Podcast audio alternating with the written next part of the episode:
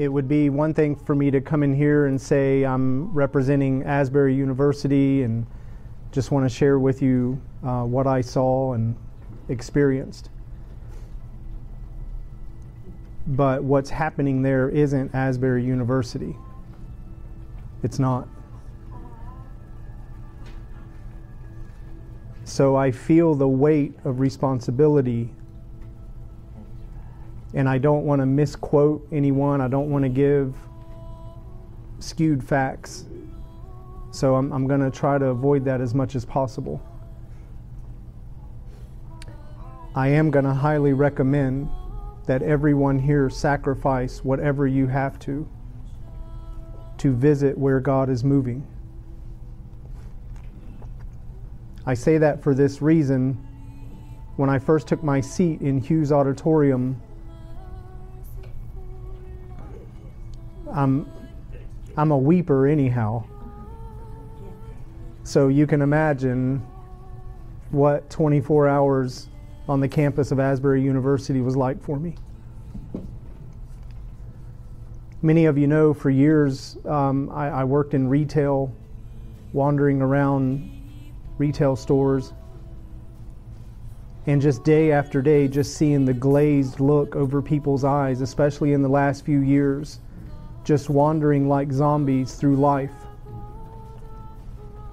And here I sit in this old auditorium looking down at a multitude of people.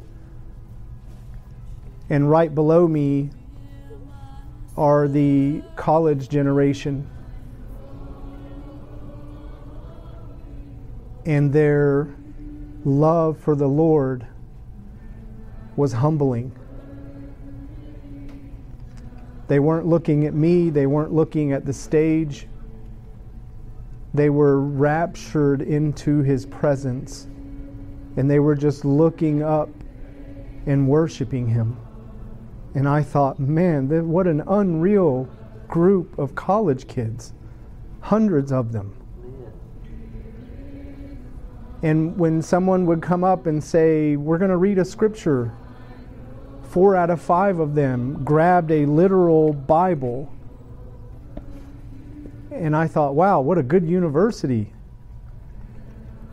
But I went back and I watched the video of the chapel service of the morning that the revival started.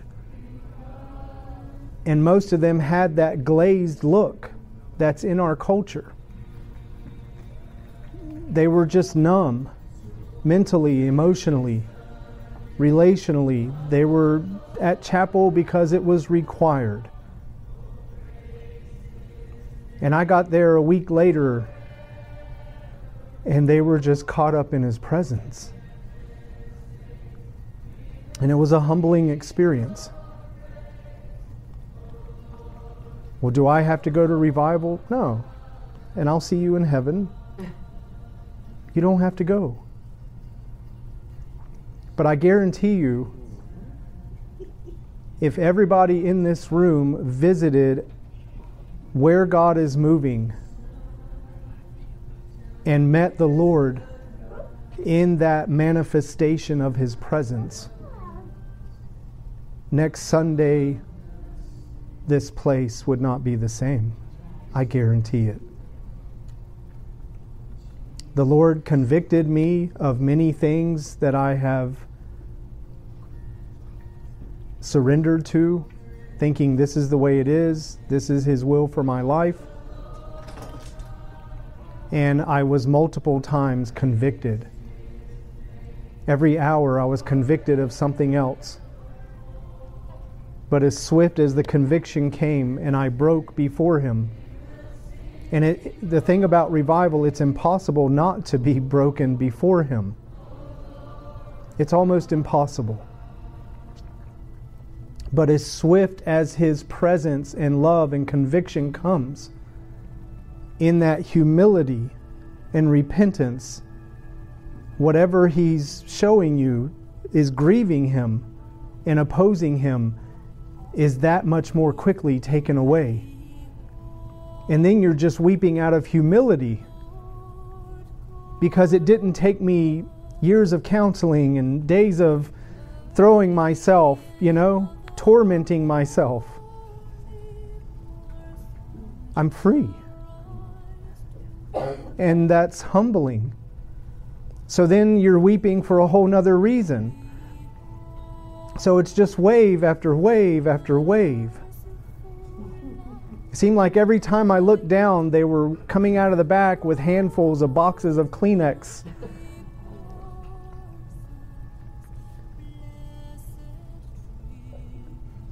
We've, we've been occupying. Why does God send revival? To raise up forerunners. Occupying's good. What good does it do to, to take the land if you don't occupy it, you don't keep it, you don't defend it? That's good. But now that we've set up camp, and now that the Lord has ministered to us in the occupying, why is God sending revival now? Because now it's time for forerunners. And geographically, there's no more land to take. The earth is occupied. But in the kingdom, the nations of this generation are waiting on the forerunners. And not to come as occupiers. Those will be raised up, but God's looking for the forerunners to go ahead with the revelation of Jesus Christ in that spirit of revival. What is the spirit of revival? So this is one of the things that the Lord has convicted me of. I, I even as far back as just seven days ago, I was in this room that morning, and I was so broken out of frustration. I was, I was repenting for my anger, and I was asking the Lord, when are you going to manifest your holy presence?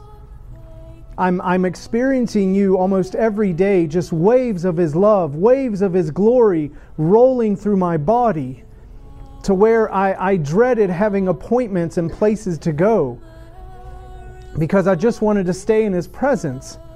But then when it comes time for meetings, I'm getting frustrated and aggravated because I'm wanting His presence that I'm experiencing within me to manifest around me. And it's not. So I even sit outside the coffee shops and, and, and just receive His love before I go in, just awaiting divine appointments, only to go in and, and have people dropping F-bombs on me while they're talking about Jesus, and they're just untouched by the presence of God that's in me. This is my frustration, and this is my repentance in the last week, because what I'm talking about has caused me to give up on humanity and even made me question God, the power of His Spirit, the power of His Word, the power of His love, the power of His name, His blood, His crucifixion, His resurrection. The power is within me, but where's the impact around me?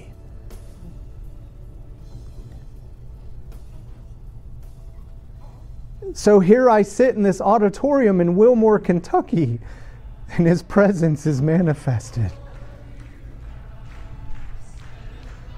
And you go back and you see the video, and you see these college freshmen, sophomore, juniors, and they're just here because my parents made me come here. I'd rather be at the, the college where they're winning the games and where they're partying hard, but they made me come to this Christian college, so here I am. And then a, a day later, they can't get enough of Jesus.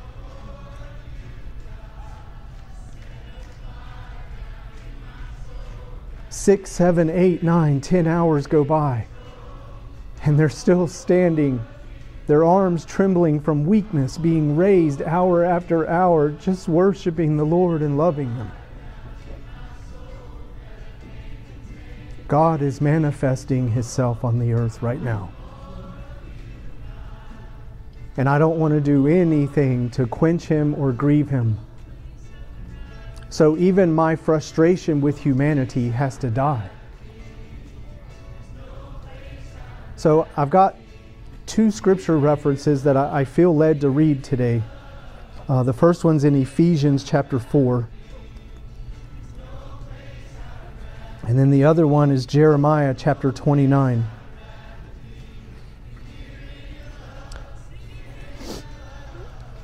So most of you know about this book, God's Royalty. Um, we, we got it back from the printers um, in December, I think it was. And, and I, I, I bring this up not to sell them, but to say that this book is a prophetic sustaining tool that God has given me. Um, this book is about the fullness of the Holy Spirit resting upon every one of us and uniting the body of Christ and raising up individuals and the corporate body as a priesthood in the earth, in the fullness of the Spirit. Um, I shared the story back in two thousand six, a, a guy that I went to Bible college with uh, had a dream, and William Seymour appeared to him in the dream. And William Seymour, he said, looked very distraught and disturbed. William Seymour led the Azusa Street Revival, and, and he shared in the dream that the reason the Azusa Street Revival did not continue was because they only functioned and operated in five of the seven spirits of God. And he was full of regret. But he told this friend of mine in the dream, he said, your generation will walk in the fullness of the Spirit, and the God, the move of God that's coming, the awakening, the revival will last until the Lord returns, because it will be empowered by the seven spirits of God, the fullness of the Spirit. So I challenge you, most of you have this book, this manual. I challenge you, please go back and read through it and ask the Lord, what in this do I need to get a hold of? Do I need to grab a hold of? And the Lord will show you. There is sustainability in the fullness of the Holy Spirit. There is sustainability for your personal soul, but also for this move of God that's breaking out on the earth right now. It will be sustained because every day there are people waking up and going into the presence of the Lord and pouring their adoration into the lampstand, the pure oil by which the fire of God breathes and lives and ignites and illuminates everything that He's calling the church to do. But it's only in the fullness of His Spirit that we can do this. So go through the seven attributes of His Spirit. Find out, ask Him, what am I missing? What am I lacking? And let Him break you open so that He can pour that manifestation in. I promise you, among us, Among us sit some of the greatest carriers of the fire of God that this world has ever seen, right here in this room. And it's not the person behind you or beside you, it's you that God wants to ignite and have walk this earth, illuminating heaven. That is what revival is. The purpose of revival is to make the earth uncomfortable with itself and comfortable with heaven only. That's the reality that God has come and He's walking among His people. That is revival. Ephesians chapter four, verse eleven through sixteen. It says, He, Jesus Christ Himself, has given some to be apostles, some prophets, some evangelists, and some pastors and teachers. And the reason that He has given them is for the equipping of the saints for the work of ministry. If you've been around here very much at all, you know that the work of ministry is first to the Lord Himself. Why has revival come to Asbury University? Because there were people there ministering unto the Lord. In this place, out in the middle of nowhere, well, man, why would you build a university here? You're forty-five minutes from the airport. You're, there, there, there's cities that you could start these universities in. Francis Asbury said, we are raising up a university here in the middle of nowhere so that it has the least effects of the world upon it. It is. It's just surrounded by acres of horse farms, very little traffic. You can tell they're not ready, because less than a week into it, they shut the Dollar General down because the public restroom is overwhelmed. They're not ready. They don't have the sustainability, the, the what do you call it? infrastructure to maintain what God's doing there. God has sent these leaders to the church, to equip the saints for the work of the ministry. And I want to say this, a lot of people are disappointed because Asbury University is changing up the schedule. They're looking about, uh, looking out for their students. They're wanting them to, to get their degree, to finish college. And a lot of people are saying, well, isn't the move of God more important? Well, let me give you two examples of just how important it is and how God works. We read in the book of Acts that the apostles were going house to house, making sure that the widows and the orphans were taken care of, the poor were being fed, and they said, this isn't working. We are neglecting the Word of God and prayer. What were they saying? The fire's already growing dim just a week after the Holy Spirit came on the day of Pentecost. We've got to be in a secret place, in that, that quiet place. We got to be in the Word, fueling the fire. We've got to be adoring and loving Jesus and fueling the fire with the oil of adoration. And going house to house with all this responsibility is not sustaining His presence. So what they are doing is they are pulling back so that some aren't focused on pleasing the entire world, but they are pulling back to get in the quiet place, the secret place of intimacy, of the Word, of prayer, of worship, of what birthed the revival. What birthed it is what will sustain it. So it's like the mystery of Christ and the church is like a man and a woman given in marriage. And what it took for her to conceive was one night with a man. Well, what it took to conceive is also what's necessary to raise up the child to maturity. The man has to be there. And if she is neglecting the man and more focused on the child, there's not going to be a father in the home. So yes, attention has to be given to what has been birthed, to the infant that is there. She has to be fed. She has to be nurtured. She has to be guarded and protected like a parent with an infant. But the father who conceived that child with the mother cannot be neglected. So they are pulling away to get with the man who, who sowed seed into this move of God. Another illustration the Lord showed me. On the day of Pentecost, it was springtime. And people had come from all over um, um, Europe, Asia, and all of Israel to celebrate in Jerusalem. Well, a lot of those people, before they left home, they had plowed their fields, they had sowed the seed, they had watered it, they had crops and animals and farms to get back to. And a lot of people today would say, well, we're just going to stay right here in Jerusalem and rent out the house to somebody else and stay here. Yeah, but you're going to run out of food, you're going to run out of money. Somebody's got to get back to the farm and, and, and weed the garden so that we can eat this fall. So it's not that we're neglecting the presence of God, but it's that we are learning to sustain ourselves in this earth during the move of God. So I'm not going to criticize them for cutting back on the services or moving it to a different venue. And here's what I feel the Lord saying, that in the beginning it was about the venue, it was about the purity, the atmosphere at Asbury University, but now it's about my people that are raised up as gates of my glory. And those who experience His glory, it's no longer about a building. It's about the man, Jesus Christ, and it's about them being broken and opened up for the Holy Spirit to pour out of them. So it's not about a venue anymore. It's about the broken releasing the oil of His presence. For the equipping of the saints, so that they can all minister unto Him and unto the earth. For the edifying of the body of Christ. And the result of that is that we will all then come into unity, gathered around the faith, the unity of the faith. And the reason is that we would all come to the knowledge of the Son of God, the fullness of knowledge, knowing who He is.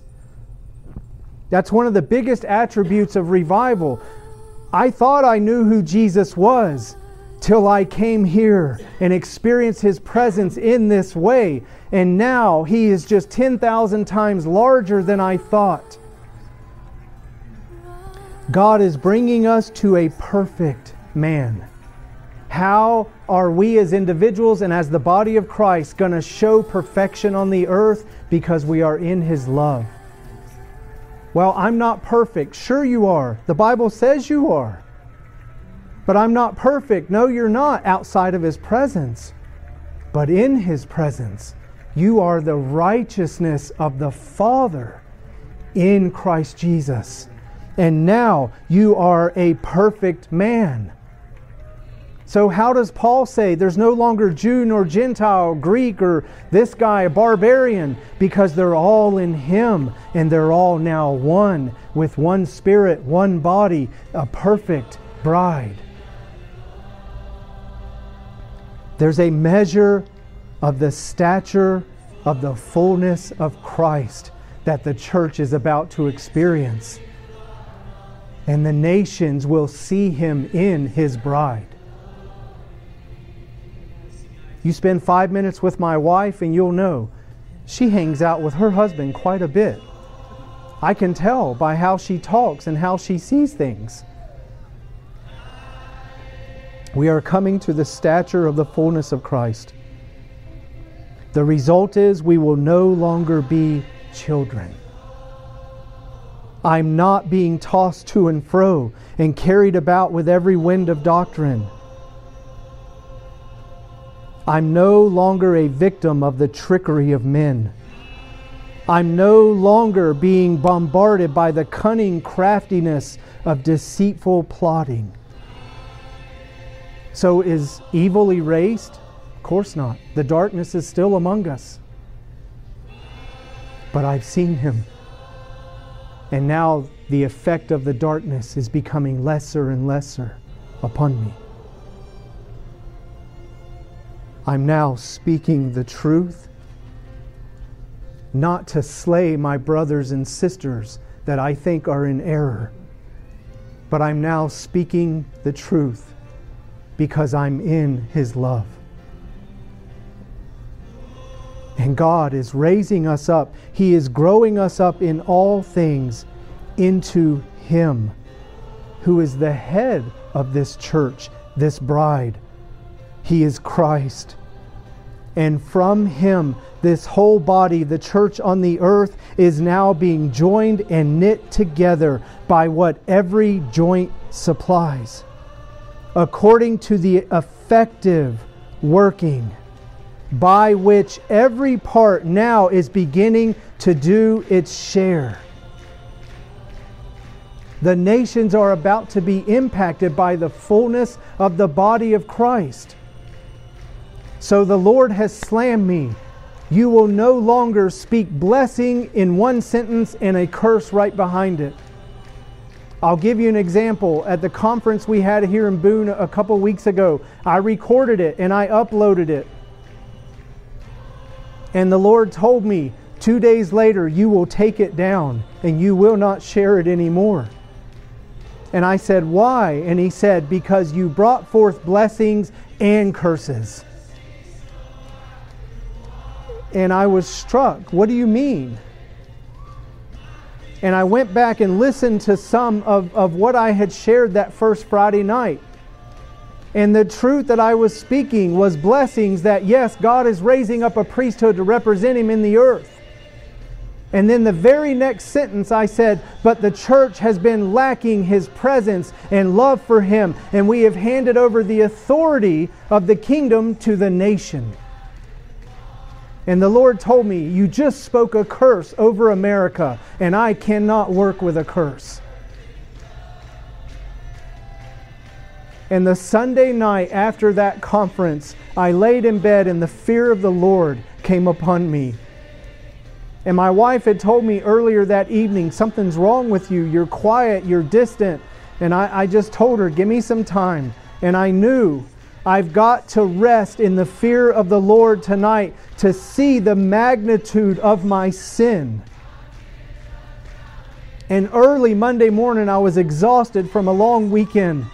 But I came in this room, I left the lights out, I left the door lock, locked, and I was so broken before the Lord because I saw that I've been crying out to you for the anointing to make a change in this church, in this community, in this nation. And here I am using your anointing to empower the darkness and give it more authority. And for over four hours, I begged the Lord, take it deeper.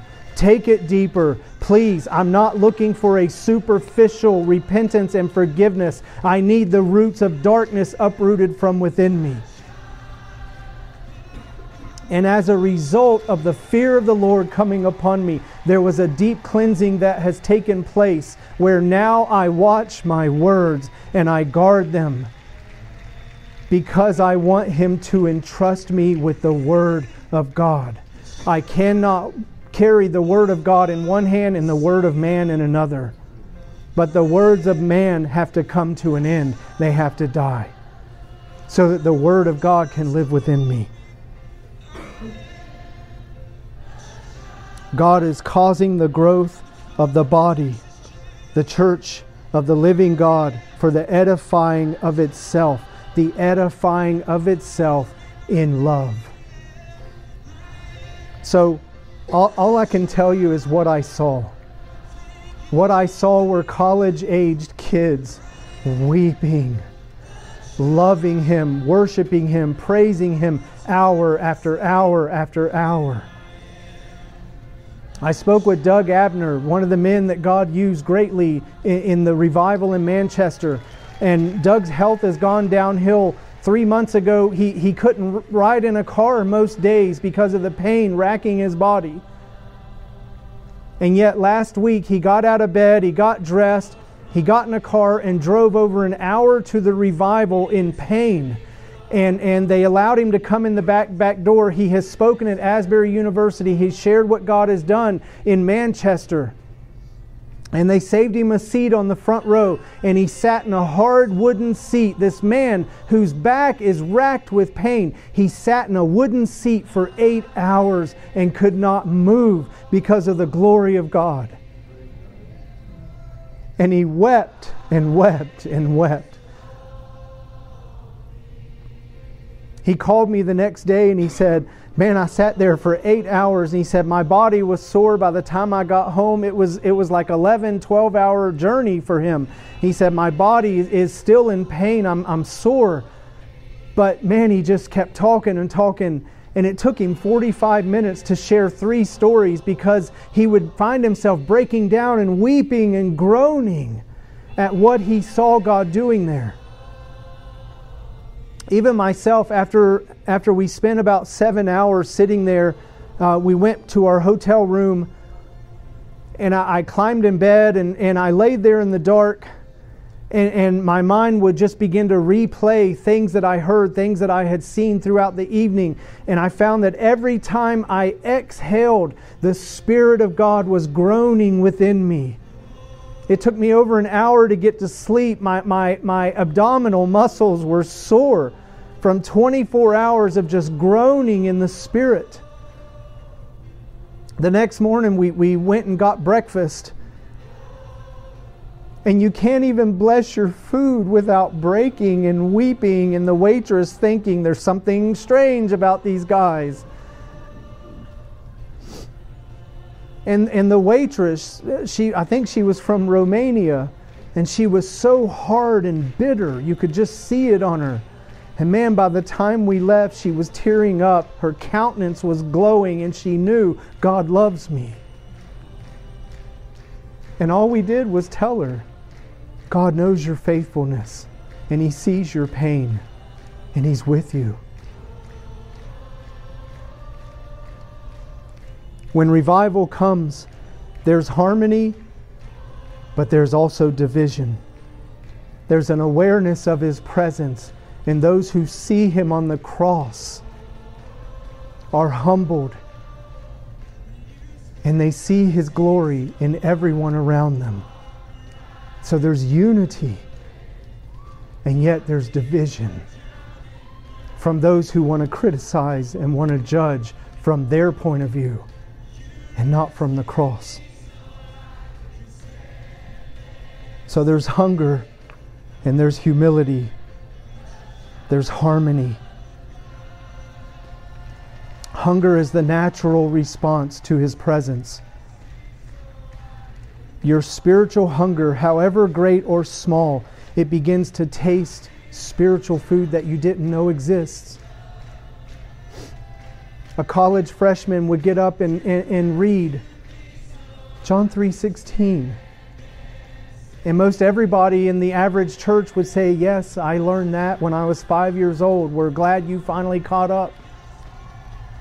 But in their, in their brokenness, they begin to read the most well-known and simplistic scripture. And the whole auditorium begins to weep, because they see a truth in that scripture never seen before. God does love us, the whole world, even my enemies, Democrats or Republicans or libertarians or, or liberals and conservatives. He loves them. Whether it's the quiet or the protester, those who whisper and those who shout to make their ways known, He loves them. The Scripture comes alive and reveals the heart of the Father.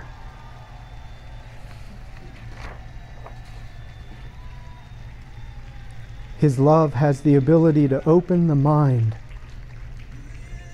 to the present, that He is here, and He's here now. And people begin to experience His presence. And, and one of the attributes of revival is that your whole life up to that day is replayed before you within just a few minutes. Really, I'm, I'm talking to people that are experiencing revival, and they're saying, I'm seeing myself as a five-year-old child, as a nine-year-old child, as a fifteen, sixteen-year-old out cruising the streets. I'm seeing my whole life replayed before me. I'm seeing the, the, the attacks that were against me. I'm seeing the curses my parents brought on me. I'm seeing the things of my home that I, I thought were holding me back. And God's reliving my whole past with me and showing me His love and healing me. And then there's more repentance, because I, I, I thought He wasn't there. I thought He had neglected me and abandoned me and allowed me to suffer through that alone. But now I see that He was there all along. So in the present experience of revival, our whole lives are replayed before us, and the cross now filters it to a new day. And now in this same seat, I'm beginning to dream of what He's doing and what revival is going to bring on the earth and what it's going to look like and what He's going to do with me and the possibilities.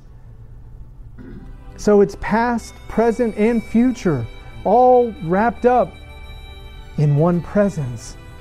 And then you step back and you realize He really is the beginning and the end, and everything in between. Jesus becomes real. You begin to see that even though I've been through all this, He has been faithful. He has cared. He has loved. He has defended. He has healed. And He's my friend. And He's with me. And if He is with me, what do I have to fear? You begin to know Him. And there's this sudden sensitivity to how He feels about you and about everything in His creation. There's a desire for everything else naturally that begins to diminish, and a hunger for Him that increases until your heart aches and you realize you're at a loss of words to describe how much you long for Him. And at times all you can do is groan. Even last night, I'm, I'm sitting on the couch, I'm sitting behind my wife, because I know at any moment A commercial is going to come on advertising a cell phone or a prescription medication, but someone on there is going to be hurting and they're going to show the slightest bit of affection, and I'm going to break into silent groans within me. And it happens.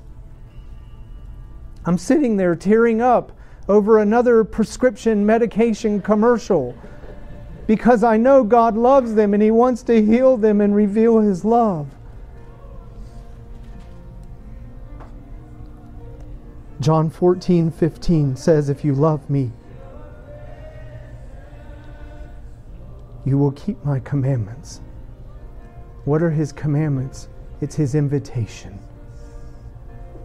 If you love me, you will see every day that I'm inviting you to come. Amen. And see me and know me.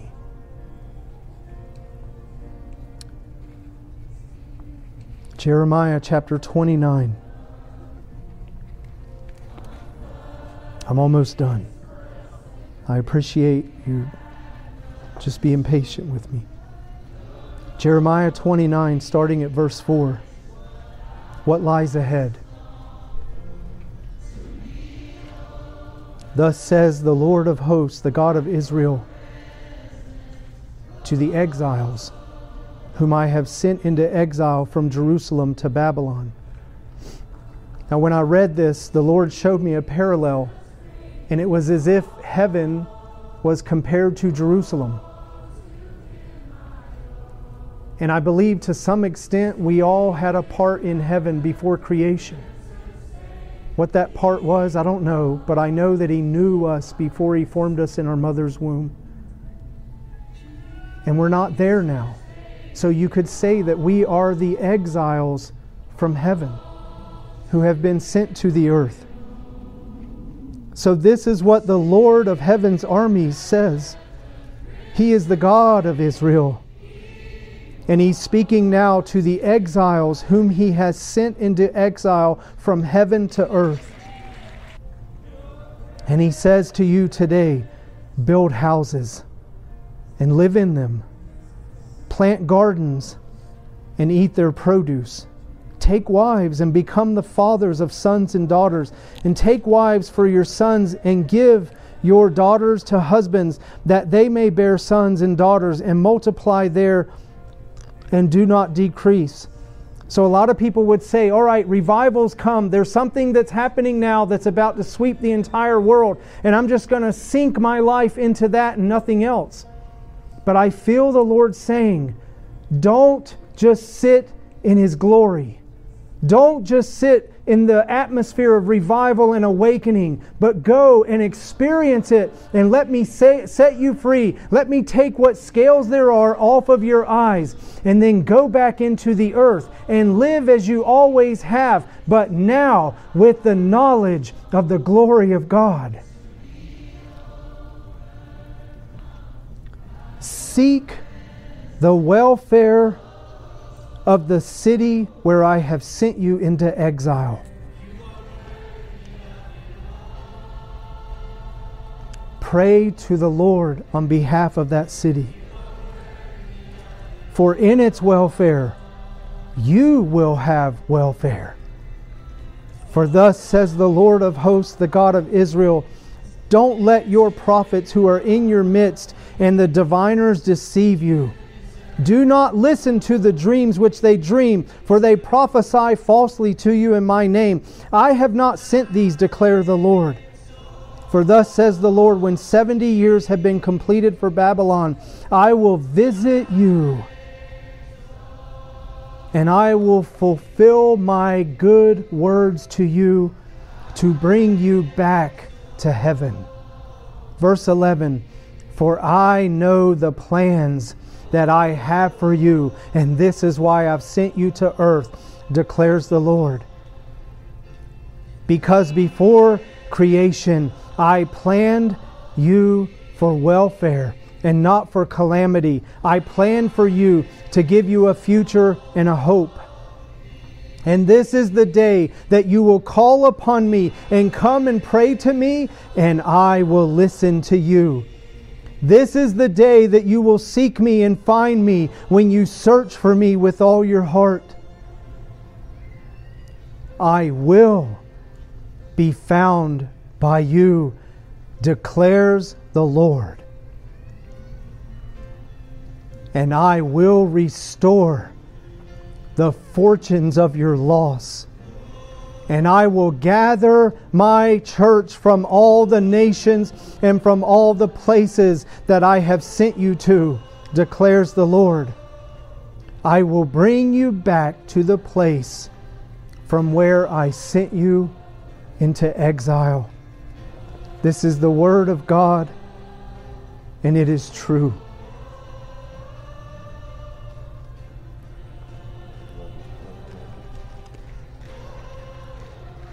The population of America for the last who knows how long has been plundered by leaders in our home, leaders in our education, leaders in business, leaders in local government, state government, national government.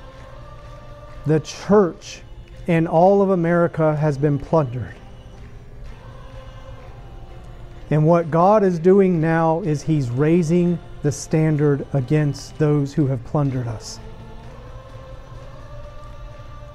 And the standard is not being raised up with weapons or with megaphones, with rebellion, criticism. The standard is His love. Revival brings a love that cannot be offended.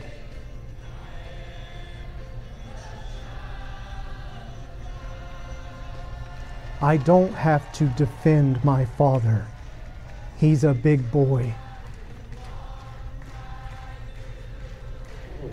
All I have to do is love him and pray for my enemies and bless them, that they will have a visitation from the Lord, that they would know him and not die without him, that they would see the error of my ways and see the love of God for me.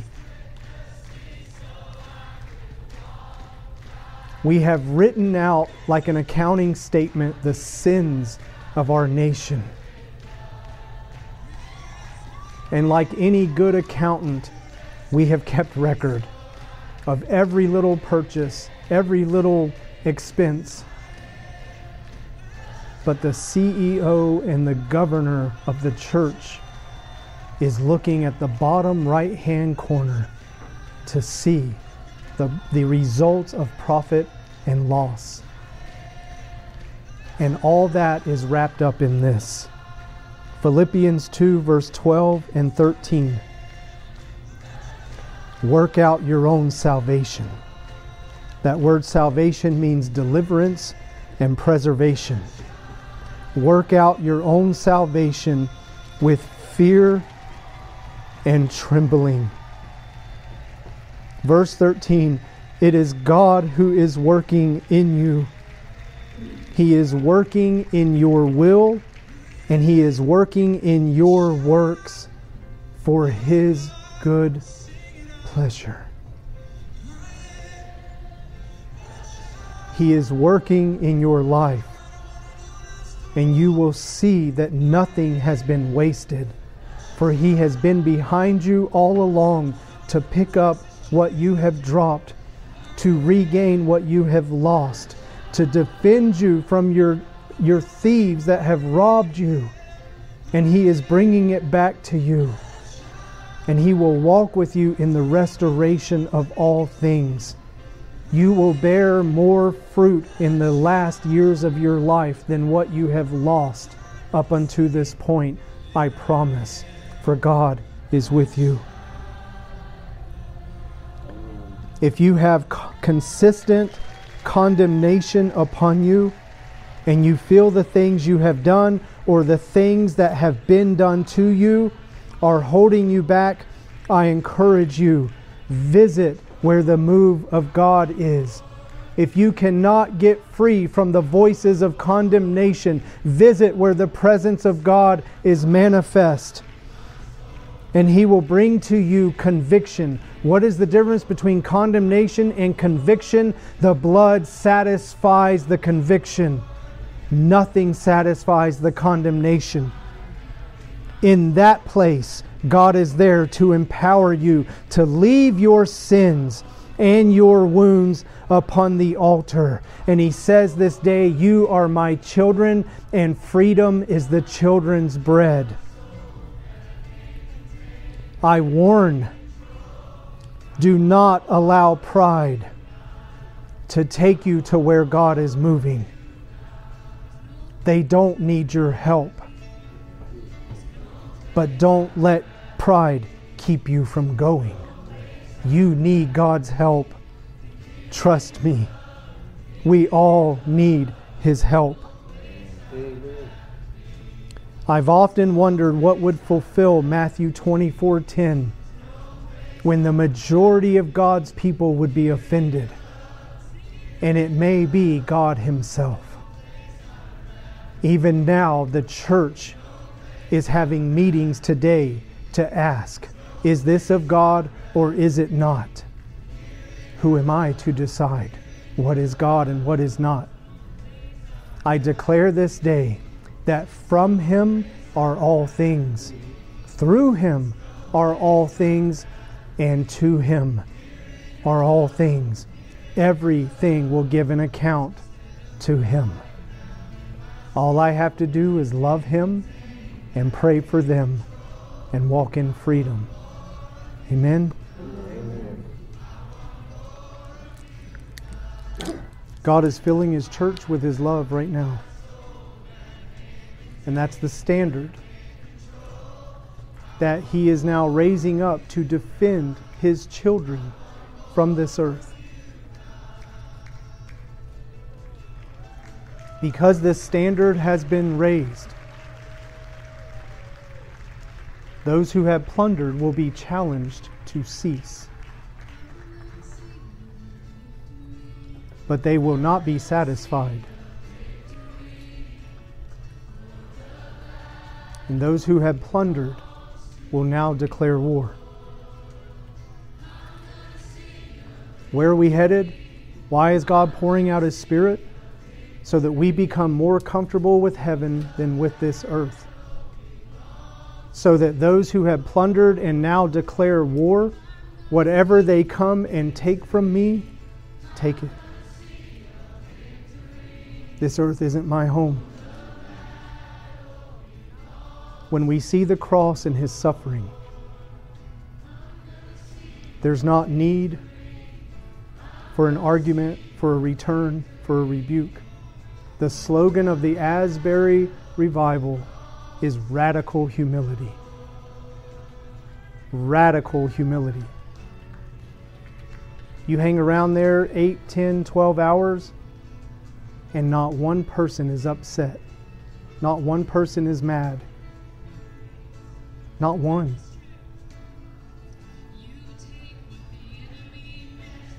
They're all so kind and gentle. And they're so glad you came. And they want to hold nothing back, but they hope that you experience His presence and go home and redeem your marriage, your family, your community, your city. They just want to do. They give you drink, they give you food.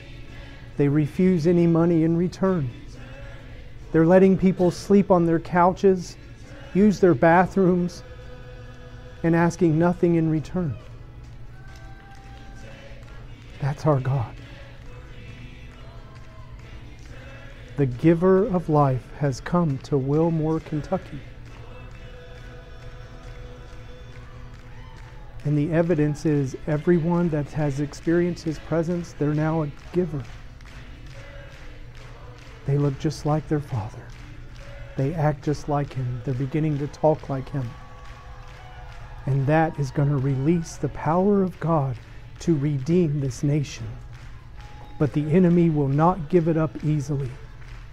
This is the time to get equipped, to get built up, to build yourself up in your most holy faith. Your most holy faith. If you were here a couple weeks ago, we shared, where is faith, faith most powerful? It's faith in Him. It's not faith in me going out. It's not faith in my message. It's not faith in, in, in, in the power of God to... It's faith in Him. It's faith in His blood. It's faith in His death that allows me to die with Him. It's faith in His resurrection that lifts me up on the other side. It's faith in His body, the church. The church that I've doubted, that I've criticized, that I've not believed in. It's one of the biggest things the Lord showed me. When you don't believe in humanity, you've stopped believing in me. But Lord, you're different from them. Yes, but I made them in my image, and I still have a people. And when you start believing in humanity again, I will send humanity to give you the message you've been crying out to me for. To bring to you the healing that you've been asking me for. God works through humanity. And the devils tried to convince us that humanity is our greatest enemy, but they are made in His image. And He's raising them up. And even now there are people coming to you with a message of hope, with an anointing of deliverance and healing for you. But you have to believe that God is sending them. Or else we just become another Nazareth, where God could only do few miracles. So Lord, we bless your church, indwelled by your Holy Spirit, and we believe again. Lord, forgive the curses that we have spoken, and give us your heart's desire to bless your bride, Jesus, your children, Father, your dwelling place, Holy Spirit. For this is the church on the earth, and all of heaven gathers today to watch and ask, will you represent Him well? Will you speak His name in believing? Will you become one? For the Lord says that once this body is one in unity, I will set the head upon this body, and Jesus Christ will now be a part of His church as you've never seen in generations. For this is the latter rain. And Lord, we welcome you. As one body, in unity, we love you, we worship you. Lord, we bless this bread, that in it is life, in it is the covenant. In it, we are one. And we take this by faith, knowing that the name of Jesus is enough to bless this bread, to bring it to me today in Jesus' name. Amen.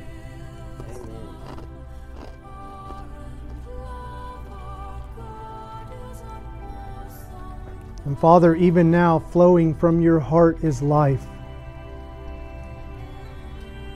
And the blood of life flows throughout the entire body. And it cleanses, it awakens, it delivers, it sets free. Father, forgive me.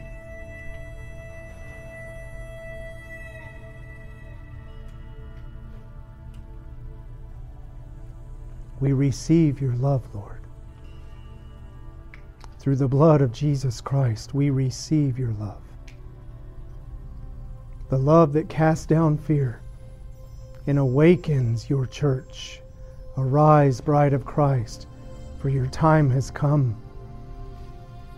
Lord, do a quick work.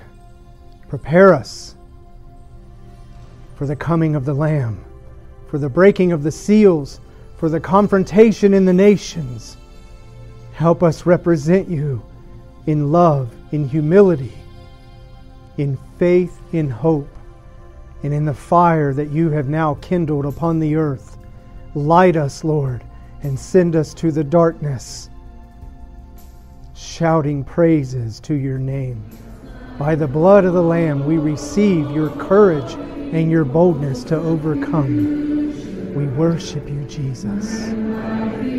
Amen.